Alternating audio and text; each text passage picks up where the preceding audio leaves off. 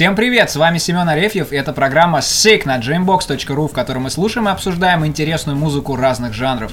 И сегодня у нас в гостях очень интересный парень, это барабанщик, основатель группы Cave Stompers, человек, который с этой командой объездил кучу разных стран и открыл в Москве свой виниловый магазин и замутил целую гаражную тусовку. Привет, Гриша!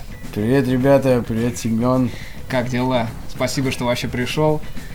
Вот, слушай, э, давай вот прям вот с основ начнем. Что такое гаражный рок? Вот что это за жанр?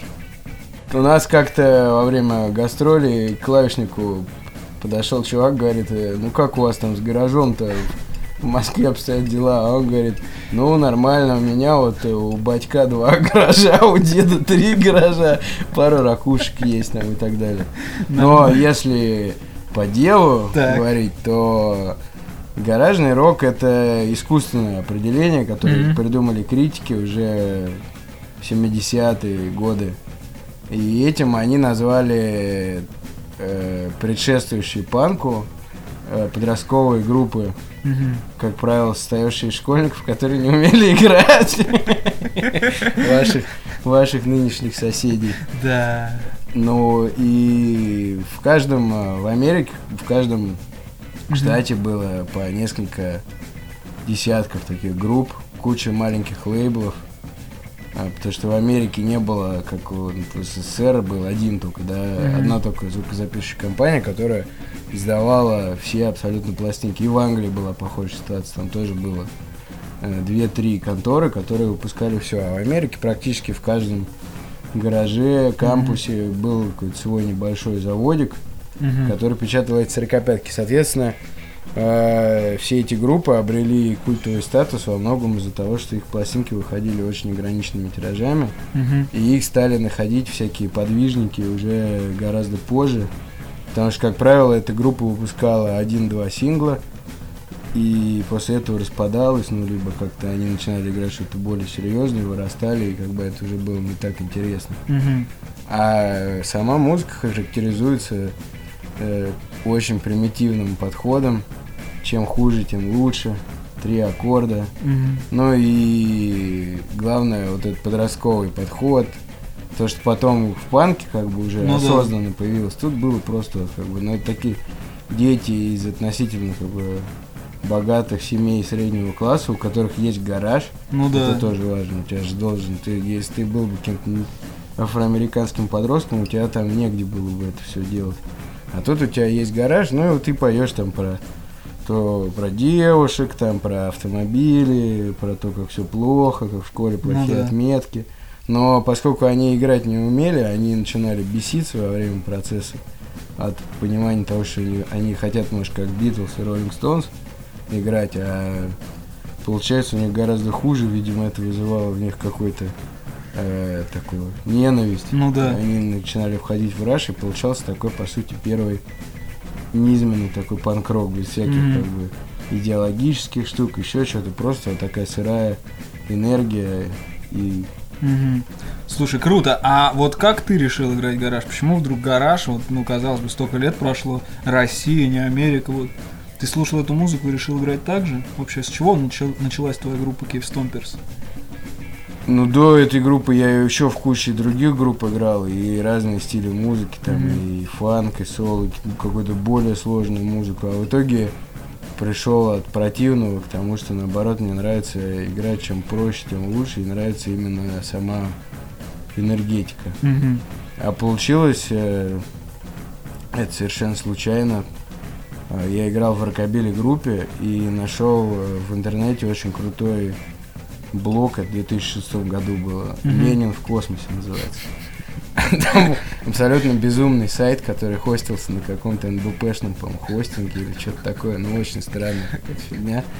И там какой-то оголтелый тип выискивал вот эти абсолютно редчайшие какие-то записи, собирал их в сборники. И это в будущем оказался наш гитарист Ваня Космос. Ага. На данный момент у него этих сборников вышел, по-моему, 350 уже или какой-то. Вот это где, да. казалось бы, уже должно все это кончиться, как бы, где он находит эти гребаные группы, блин, но, но все равно он их находит. Ну, он, конечно, не только гараж, там у него какой-то ранний рок, там, Мгм. еще что-то такое, какие-то э, девушки поющие, там тоже школьницы там и так далее. Но он где-то все время это находит. Ну и я с ним в метро встретился, решил ему, у него там был раздел русское, Мгм. а у нас тоже такая дебильная была эта рокобили группа, она в принципе подходила под гараж, то есть это было так непрофессионально сыграно, записано на кассету, и я подумал, о, класс, как раз как бы, ну. Наш формат. Да, мы с ним встретились в метро, я ему все передал, взяли пивко, пошли куда-то на улицу, поговорили. А я вот в это время, как бы, ну, за счет этого сайта начал эту музыку так копать, потому что до Мгм. этого там слушал Velvet Underground, там Дорс, их тоже иногда как бы относят, там Студжес, да, и Ну Гипопа. Но это все такое более как бы на поверхности, топовые группы, которые как бы они, ну, и туда, и сюда.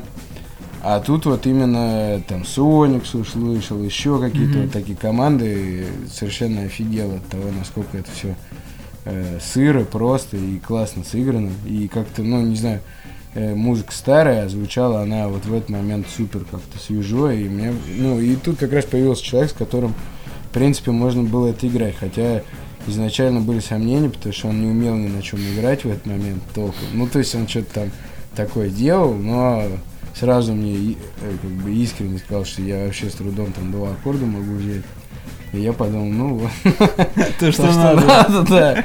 Ну и мы, кстати, вот как раз на базе Зион Мгм. начали с ним собираться сначала вдвоем, потом там втроем, и потом вот э, появился Крашер. О, да, басист. Да, он до этого, и как и через него выяснилось, что вообще-то в Москве уже была группа Крашерс, которая играла такую музыку. Мгм. Были какие-то вечеринки, был даже целый клуб полнолуния Ого. на Цветном бульваре. Это была как бы квартира, которую чуваки переделали. Ну, там вход был через подъезд, типа как в третьем пути. Мгм. И чуваки ее переделали в такой полуклуб, полу какой-то. Ну, не сквот, конечно, но Ну да, такой. такого плана. И, там постоянно проходили, ну, были какие-то группы, это все проходило. Но на тот момент, когда мы с ним решили сделать группу, уже все как-то так полусдохло, что-то было, но ничего такого, как бы, особой движухи не было. Хотя нельзя сказать, что она началась с нас, она Ну на да. самом деле была уже. Ага. То есть, то есть ты как бы просто на волне этого. Просто почему я сказал, что началось с тебя, потому что я помню э, ваши ваши ранние выступления, какие-то концерты, ваши ранние какие-то тусовки. Ну там было очень мало народу. А в какой-то момент я просто обнаружил, что это э, как бы комьюнити растет ну, в какой-то геометрической совершенно сумасшедшей прогрессии. Все больше и больше людей приходит, все больше больше каких-то all-найтеров, вечеринок и так далее. Слушай, ну давай. Ну, я погоди, Да. я дай, дай-ка я тебе еще раз. Давай. Давай. Почему? Ты спросил, почему я решил это играть. Я, конечно, это не решал играть, но постепенно там на самом деле огромный пласт музыки. То есть это примитивно, так сказать, что это три аккорда, там еще что-то все зависит. Там какие-то группы были более профессиональные, какие-то менее. И в целом, когда ты это все слушаешь, 60 уровень у даже у самого херового музыканта он был гораздо круче. Мгм. У них у всех была какая-то джазовая школа, еще какая-то. И выясняется, что там были какие-то группы, состоящие из латиноамериканцев. Они добавляли как бы вот в эту весь... Латину, да. Они добавляли какую-то свою такую атмосферу, вибрацию. Э, Кто-то еще что-то. И как бы в принципе эта музыка очень интересная, в ней можно найти еще кучу каких-то там фанк, соул штук, то, что я раньше слушал. Ага. Оно все проявляется в этом, только это все равно звучит очень свежо, грязно, и тут люди, ну, слышно, что они как бы не пытаются, знаешь, там прыгнуть выше головы, делать какую-то умную музыку, Ну да, да, сложную. да. Просто вот им в кайф они как бы, или не в кайф. Ну, Мгм. вот они как бы играют, как играют, и получают это удовольствие. В принципе, все... Основной смысл это, что все... Это игралось на школьных дискотеках, на танцах. Ага. Там девчонки танцуют, и все как бы, ну, Нормально. да. Этого достаточно. Слушай, давай послушаем что-нибудь. Давай послушаем Кейп Стомперс, твою группу, в которой ты на барабанах играешь и поешь. Песня «Рок-н-ролл» Угу. Это, наверное, единственная наша песня, которую можно считать типа как бы хитом, потому что она там попала в какие-то два саундтрека, еще что-то. Куда, куда она попала? Расскажи. Э, Фильм э, «Самоубийцы» ужасный. Отечественный, естественно. Конечно, да. Отечественный фильм. Но там, кстати, довольно неплохой саундтрек в итоге набрался. Ну, как это часто бывает, фильм как бы такой. Ну да.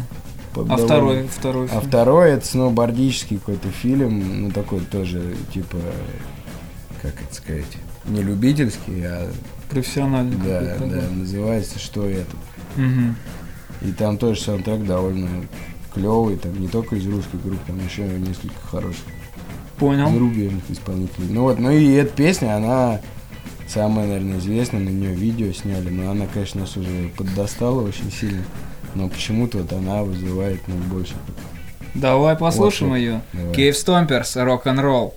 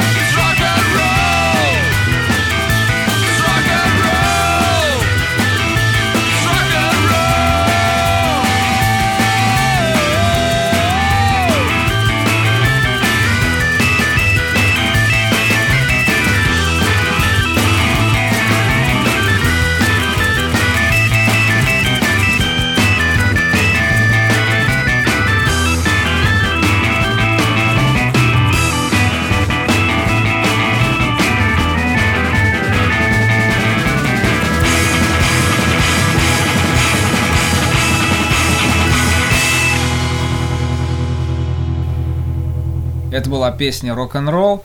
И, Гриша, у меня к тебе такой вопрос. Смотри, вот э, ты фактически начинал, ты собрал команду из людей, которые не умели играть, э, кутили плотно. Это был 2007 год, да? А, вот какой был ваш первый концерт? Потому что, насколько я помню, это была довольно забавная история, когда вы выдали себя за чужую группу, за другую группу. Расскажи. Ну, да, мы как раз репетировали на Бауманской, Мгм. рядом с тогда еще существовавшим клубом Blow Up. Мгм. И репетиции у нас заключались в основном в распитии спиртных напитков, потому что как бы все понимали, что что-то все как-то... Там состав еще периодически менялся, ну, то есть я там позвал одного гитариста, который как раз умел довольно хорошо играть. Он как бы всех страшно грузил. Не понимал, что вот это распитие как бы напитков там и прочие вещи, они необходимы, чтобы ну, войти в раж, там, как-то вообще сплотиться, притереться друг к другу. А он сразу уже, у него уже ребенок там в этот момент появился, ему, соответственно, хотелось как-то, прогресс какой-то. Ну и я ему говорю, ну вот хочешь как бы концерт, сейчас будет тебе концерт.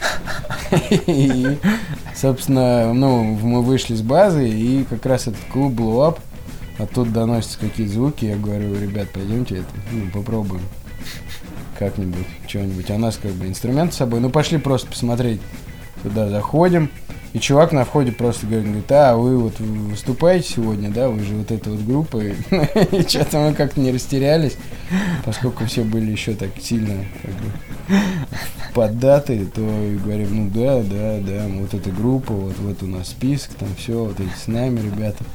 Вышли и как-то, да, и, и просто влезли на сцену. Я, честно говоря, смутно помню, как это, но прошло довольно хорошо при этом. Круто. То есть после этого к нам подошел вот Максим Сильвовега, Мгм. который тогда там был арт-директором, и говорит, ну, ребят, класс, там, кавер на Velvet Underground сыграли, давайте там выступите у нас там тогда-то в следующий раз. Круто. И Ну, очень. понеслась.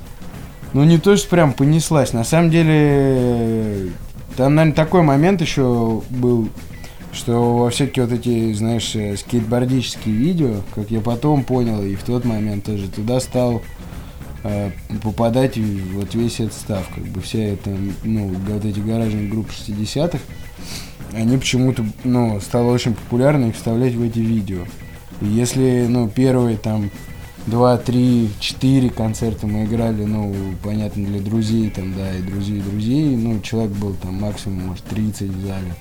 Что, в принципе, в э, интерьерах блоуапа довольно нормально выглядело. Ну да, клуб был очень маленький. Но какой-то, я помню, переломный момент, когда просто ни с того ни с сего на концерт пришло куча скейтонов, каких-то абсолютно мелких чуваков, там 15-16 лет, какие-то девицы с ними, вот они пришли на один концерт, на второй они пришли уже, привели еще каких-то друзей, то есть мы, видимо, в тот момент попали в какую-то, а по сути мы так получилось, что в тот момент в Москве мы были единственной такой более-менее активно концертирующей группой в этом жанре. И, ну, ребята стали приходить, потом выяснилось, что вот у них есть своя какая-то группа. Каких-то мы еще стали находить чуваков. И как-то так повелось, что мы сами концерты делали и сами же всех и звали. Ну, но на самом деле такого, наверное, потом уже не было. То есть я помню какой-то момент, когда вот в Вермель пришло там человек 300, они там вообще еле поместились. Ничего себе. Да, и я не, никак не мог понять вообще, с чем это связано, потому что не то, что мы там какую-то супер рекламу давали или еще что-то, это именно такое было какое-то сарафанное радио, но после этого нельзя сказать, что, ну, как бы все ребята, они подросли в итоге, мода у них быстро сменилась, и, в общем, ну, как бы, ну, сейчас на концерты ходит народу не так уже много, но зато ходят те, кому это как действительно интересно, в принципе. Ну, то есть какая-то конкретная такая лояльная аудитория, условно. Да, да. Слушай, но ведь э, вы же вообще объездили там кучу европейских стран. Вот расскажи, как вы вообще пробивали себе туры, как вы попали в Европу. А, Ты же еще, я помню, писал, что вы а, мутили какой-то там м, грант от Англии, чтобы вас признали там какой-то культурной ценностью там страны, что-то такое. Не, ну да, ну, это все тоже в тот момент было свежо очень, там появился только-только MySpace. Мы сделали какие-то первые, самые вообще ужасные демо-записи на диктофон на цифровой. И, ну, выложили их туда и стали как бы, ну, всех добавлять в друзья.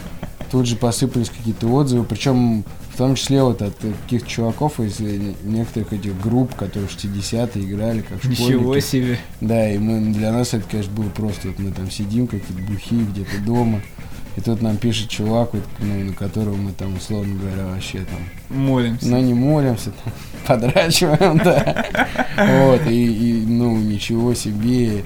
И среди прочего в какой-то момент написал э, чувак с португальского лейбла. Ого. Ну, он говорит, вот там, давайте, я очень хочу выпустить э, пластинку. Но мы как-то тоже не поверили сначала, подумали, что это какой-то развод, какой-то нигерийский банковские счета или еще что-то такое.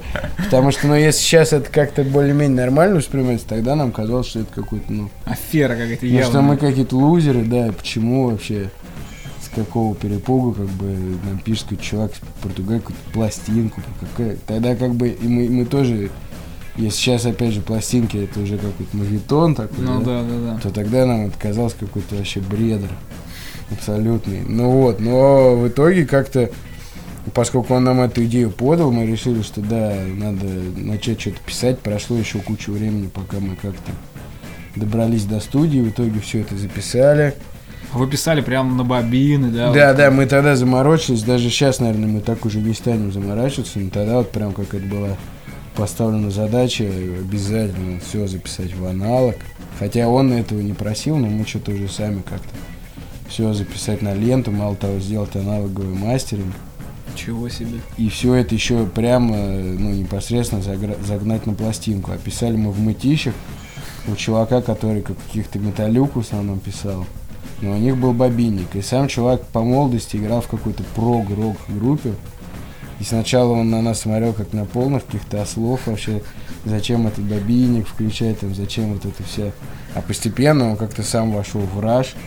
Э, Мы там с ним сидели, одновременно нажимали на ручки, там, чтобы там какие-то убрать места или добавить. Ну, это... То есть он говорит, да я сейчас в компьютере тебе все это быстро сделаю, зачем мы, как бы, ну, а в итоге угорел сам, дико был рад, потом ему привезли эту пластинку, когда она уже вышла, он такой, боже мой, там, ничего себе. Очень круто.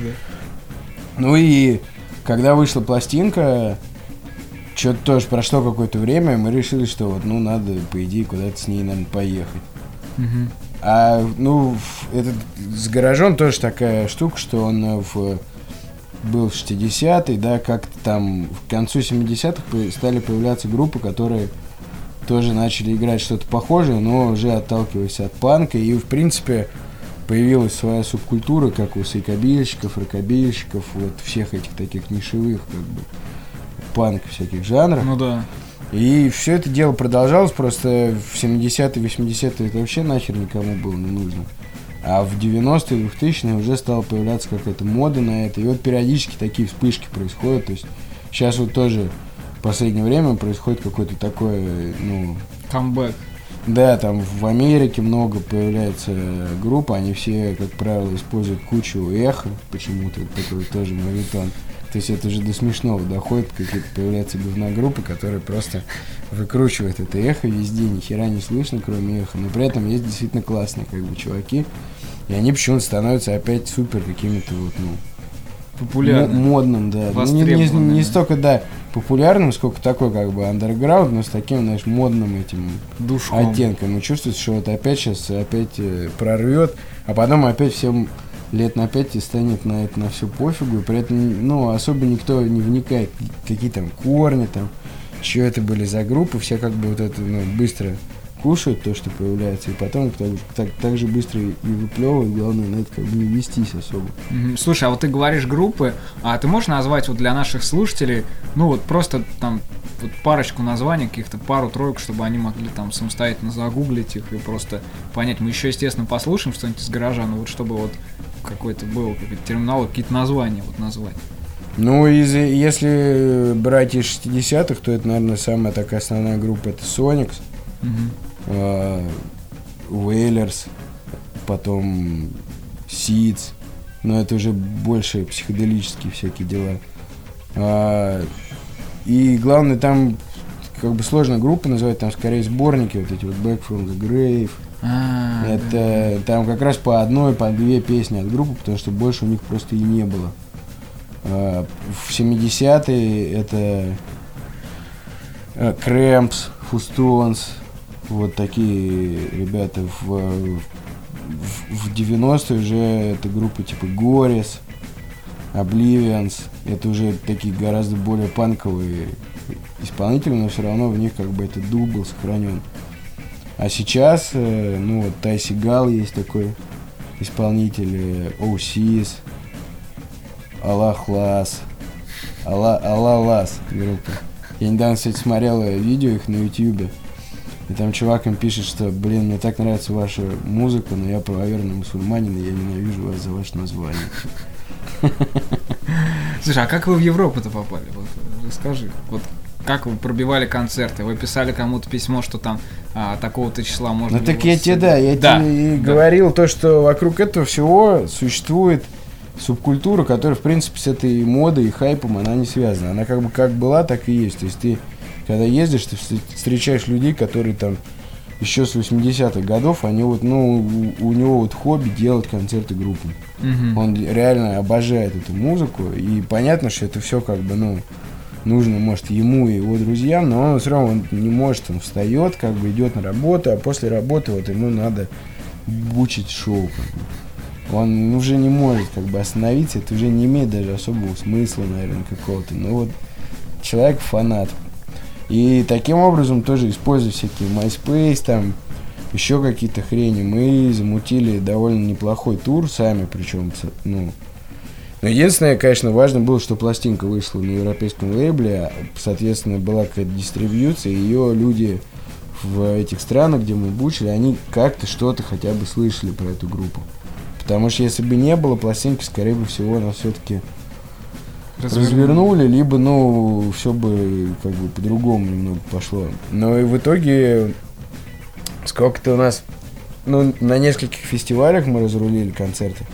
И в основной, как бы, упор был сделан на Англию. То есть было что-то забито, типа, концертов 5 в Европе и концертов, наверное, 10 в Англии. Ничего себе. Остальное мы собирались дозабить по ходу дела, потому что вот как-то не получалось, не срасталось.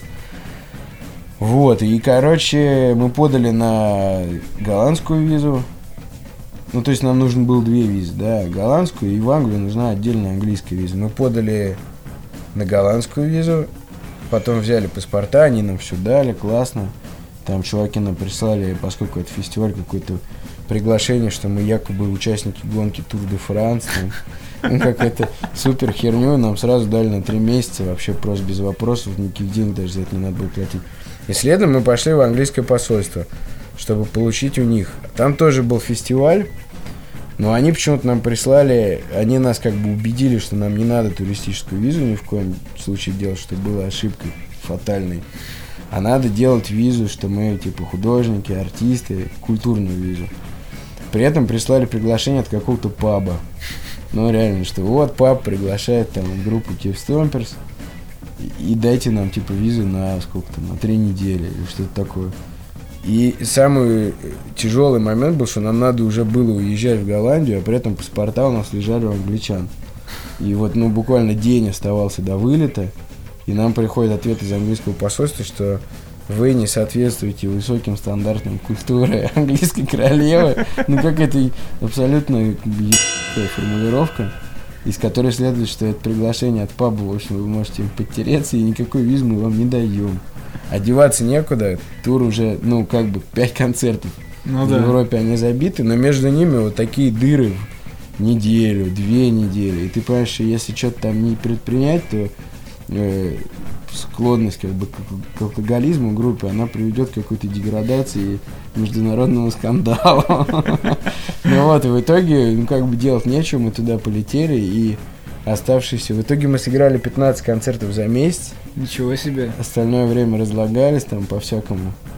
Э, Но э, вот и, и, то есть было 5 концертов, соответственно, эти 10 концертов мы замутили просто вот, ну, По ходу пьесы. по ходу уже. пьесы, заходя куда-то, еще что-то. В Кёпе Сквоте вот сыграли. Мгм.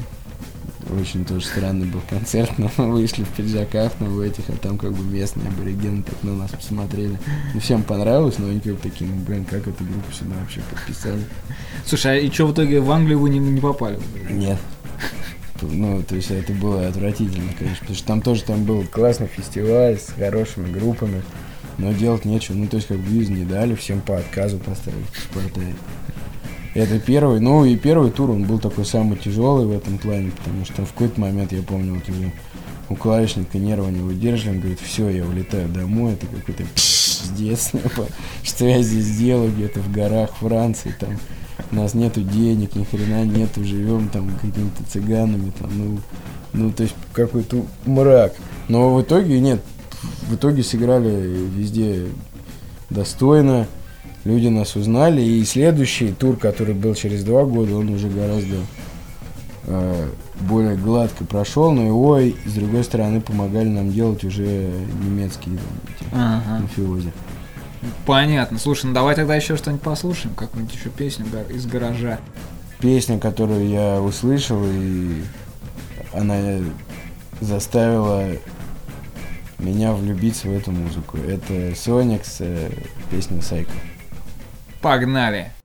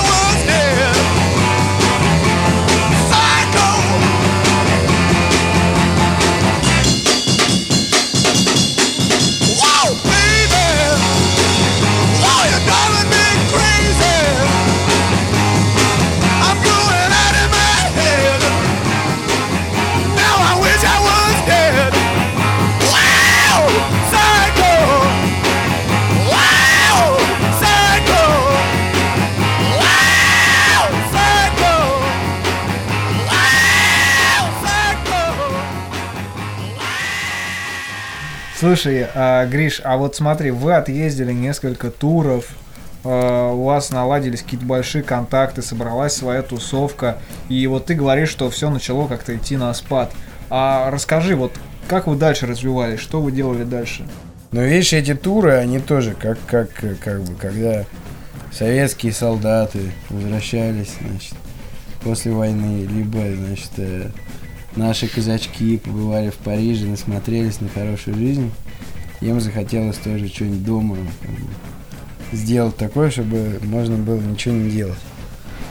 Поэтому там мы ходили тоже в э, магазины с пластинками, смотрели, что в принципе их делают обычные люди, э, и они как-то участвуют также в организации концертов, в поддержке этого всего, и ну места эти абсолютно лишены какого-то снобизма, пафоса, а такие, в общем, повернутые лицом к человеку, а не другим местом. И поэтому, когда мы приехали сюда, мы сначала завели традицию разворачивать дистро как бы на собственных концертах.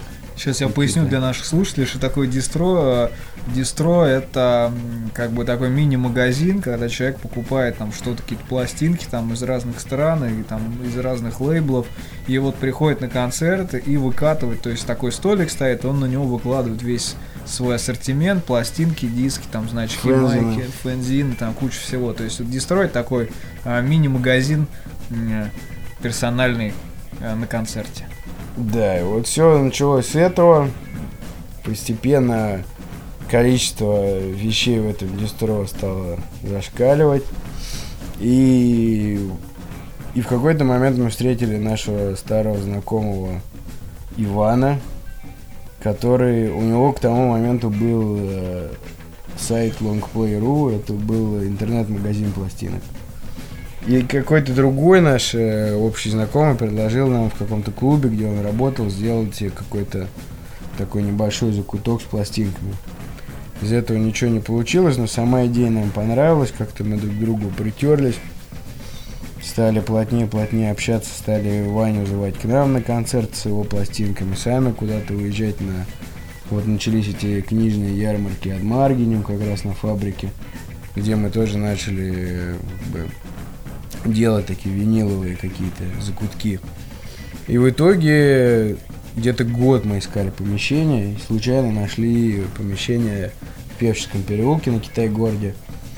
Сначала у нас там было поменьше места, потом мы как-то немного расширились, и в итоге вот два года мы там существовали, и при этом, ну, основная идея была, что магазин магазином, но из магазина должен вырасти лейбл, и магазин должен э, стать как бы не только магазином, но местом, где можно играть будут концерты, который будет как-то способствовать оживлению сцены, и жизни музыкальной. Ну и вообще, ну, такое место, куда люди могут прийти, не обязательно что-то покупать, а просто как бы что-то узнать новое, что-то послушать, там, То есть узнать о концертах, собрать группу, познакомиться. Ну, такое место для общения.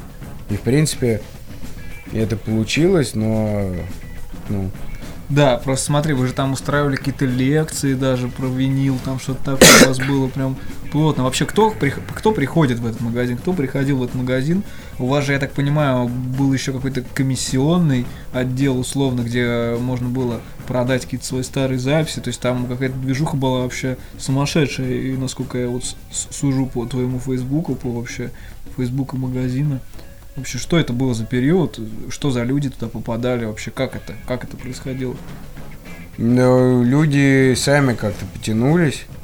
Хотя мы, конечно, ну, первое время очень сильно, да и в общем и дальше старались как-то везде про это рассказывать. И, ну, и главное, мы все время э, пытались сделать помимо, собственно, торговли, комиссии там и так далее, какие-то там образовательные штуки, вот типа эти воскресная школа винила, это когда выбирается какая-то запись, приглашается чувак, который может про это хорошо рассказать, а дальше все в темноте по супер снобу.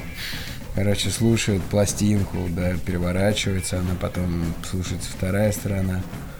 Вот, и, и приглашали разных чуваков, которые рассказывали. Ну и как-то и постепенно вокруг э, магазина сложился такой какой-то свой, своя флейва, короче, своя какая-то тусовка людей. И, ну, а люди при этом, что приятно, нас там сначала, естественно, обозвали хипстерским магазином там и так далее, но при этом, что приятно, ты можешь в магазине видеть, как какой-то приходит Кузьмич, либо любитель старого рока и начинает общаться с тем же хипстером, заходит какой-нибудь панк, там, скин, еще кто-нибудь. То есть, ну, там нету каких-то рамок, там на тебя никто волком не посмотрит. И, в принципе, даже дядечки там, они себя нормально чувствуют, когда рядом какой-то проходит такой мини-кутеж каких-то подростков. Там, в общем, их всех объединяет так или иначе любовь к музыке.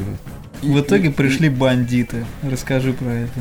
Ну да, все так хорошо очень складывалось. э, То есть очень важно, что магазин, он э, не, ну, все время вел какую-то активную жизнь. То есть мы все время выезжали на какие-то фестивали, делали свои какие-то сцены на фестивалях. Ну, как-то помогали группам, которые имели какое-то отношение к магазину. Но в итоге, да, два года это просуществовало, а потом, как обычно бывает, где-то за полгода до событий начали приходить какие-то люди, что-то фотографировать, рыскать. Но у нас как бы, как и у многих таких мест в Москве, была непрямая аренда, и это нас в итоге погубило. Потому что, в общем, потом оказалось, что с документами у нас как-то все погано. Сами эти бандосы, у них тоже не было документов, это какие-то бывшие эти милиционеры, которые с нынешними милиционерами тоже там на короткой ноге, соответственно. Ну, в общем, они начали нас так агрессивно оттуда выживать.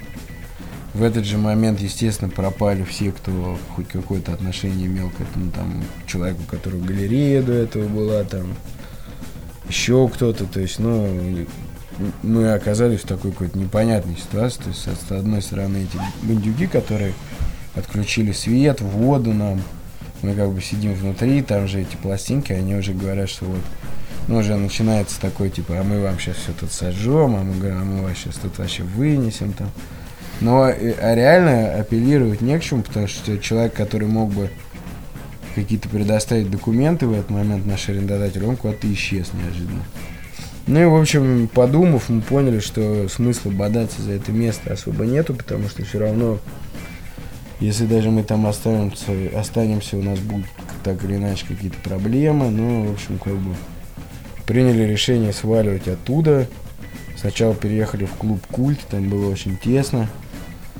Вот, какое-то время просидели там, и потом, поскольку мы давно как-то дружили с Фаланстером и с Циолковским, э, как бы откликнулись на их предложение, переехали к ним в помещение. Вот сейчас магазин находится в Политехническом музее, но в июне нас ждет очередной переезд. Надеюсь, э, на этот раз это будет на, как бы, на более длительное время.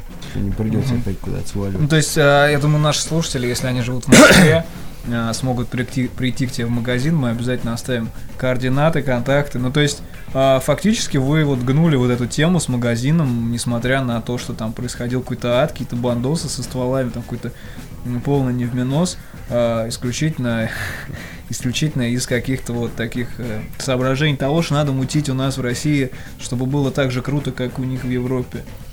Да не, ну как бы просто, не знаю, мы отталкивались еще от э, самих себя, потому что, ну, важен, э, многим людям важен процесс вот просто не по интернету это делать, да, а прийти вживую, покопаться в пластинках, что-то найти интересное, послушать.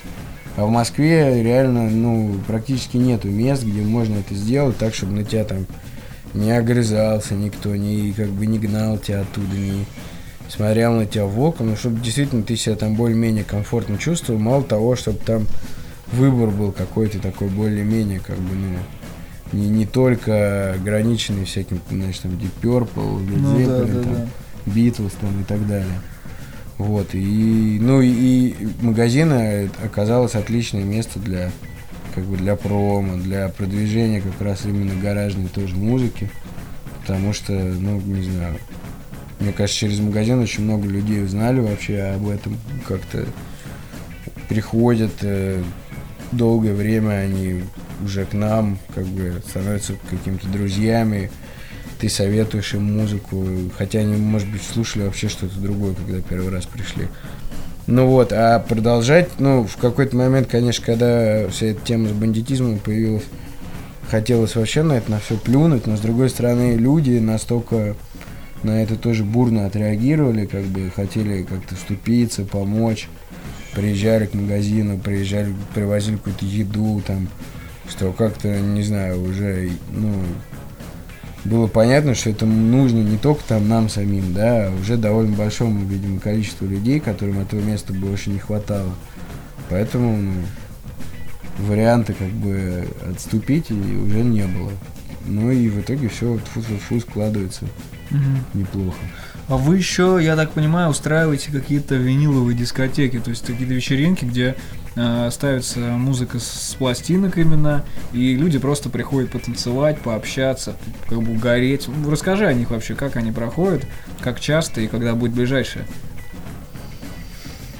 Э, Ну да, у нас просто в магазине все три чувака, которые его сделали, они собирают пластинки и, соответственно, и диджеют параллельно. Потому что, ну, в последнее время все чаще ты видишь диджея, который как бы играет, на него какое-то синее мерцание исходит там и так далее. И, конечно, когда человек играет с пластинок, это вызывает все-таки какое-то, ну, такое уважение там и так далее. Ну и с другой стороны, это можно довольно круто делать, звук интересный. Поэтому периодически мы либо свои вечеринки какие-то устраиваем, они называются Greatest Dicks. Там, в принципе, по жанрам даже нету такого какого-то сурового разделения, что типа только гараж там или еще что-то. Там просто всякие интересные находки на виниле, да, которые, которые можно танцевать при этом.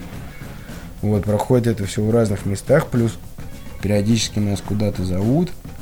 Ближайшее будет э, вот э, важное мероприятие 20 числа, это называется Record Store Day. Это типа во всем мире международный день музыкального магазина. Именно он как раз крутится вокруг вот таких небольших независимых контор. 20 апреля, да? Да, да, да, вот, ну вот уже вот вообще в эту субботу. И, ну, это такой довольно интересный праздник, в котором как бы работники, владельцы этих музыкальных магазинов объединяются со всякими музыкантами, слушателями, фанатами, выпускается много пластинок специально к этому дню, э, которые продаются только в этот день, только в музыкальных магазинах, и это все должно, по идее, способствовать как бы, сохранению вот этой культуры, вот того, что, ну, у нас такого вообще, наверное, никогда не было, ну, какой-то, знаешь, магазин, вот, в который ты 20 лет уже ходишь, он у тебя там где-то на районе, и там вот твои любимые продавцы, которые тебе всегда что-то хорошее посоветуют, там, и так далее. Ну, и поскольку это все меньше и меньше становится, это вот такой праздник, который должен как-то способствовать сохранению этой атмосферы, там, всего. Но у нас вот это первая попытка, у нас в стране еще это дело не праздновалось. Э, И мы будем в магазине делать, значит, концерты разных э, групп. Там будет сначала играть э, чувак, э, турнтейболист, скретчер. Ну, он будет играть какую-то классную музыку и параллельно показывать, как вот с виниловыми проигрывателями можно обращаться как с музыкальным инструментом. Потом будет группа Scam City, панк, значит, панк, значит, панк, значит, вот. Потом Keith Stompers сыграют, а еще группа Arm Alter, это такой какой-то ебаный синтепоп, холодная волна. С каверами на гражданскую оборону, чуваки там на коробочках играют и мрачным голосом. Мрачным, мрачным голосом, да, поют там, типа, кавера я выдуман напрочь, там, еще что-то.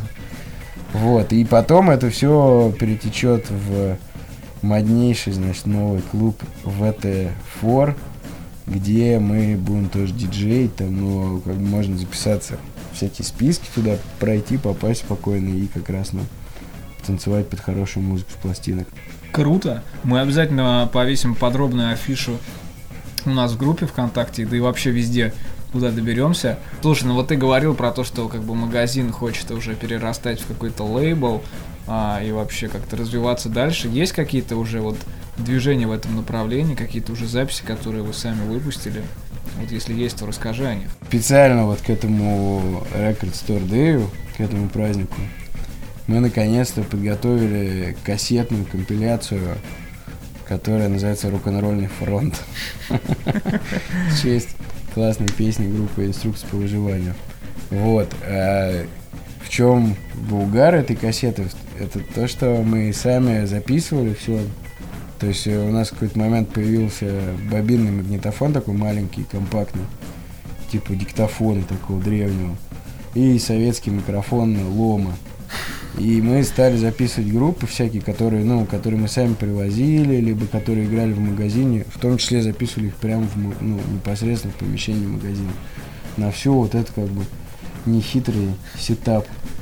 В итоге получился как бы сборник дружественных магазинов групп, которые, ну, реально, вот они там ошивались постоянно, возможно, даже собрались в магазине, которые записали сами работники магазина, все как бы песни у него.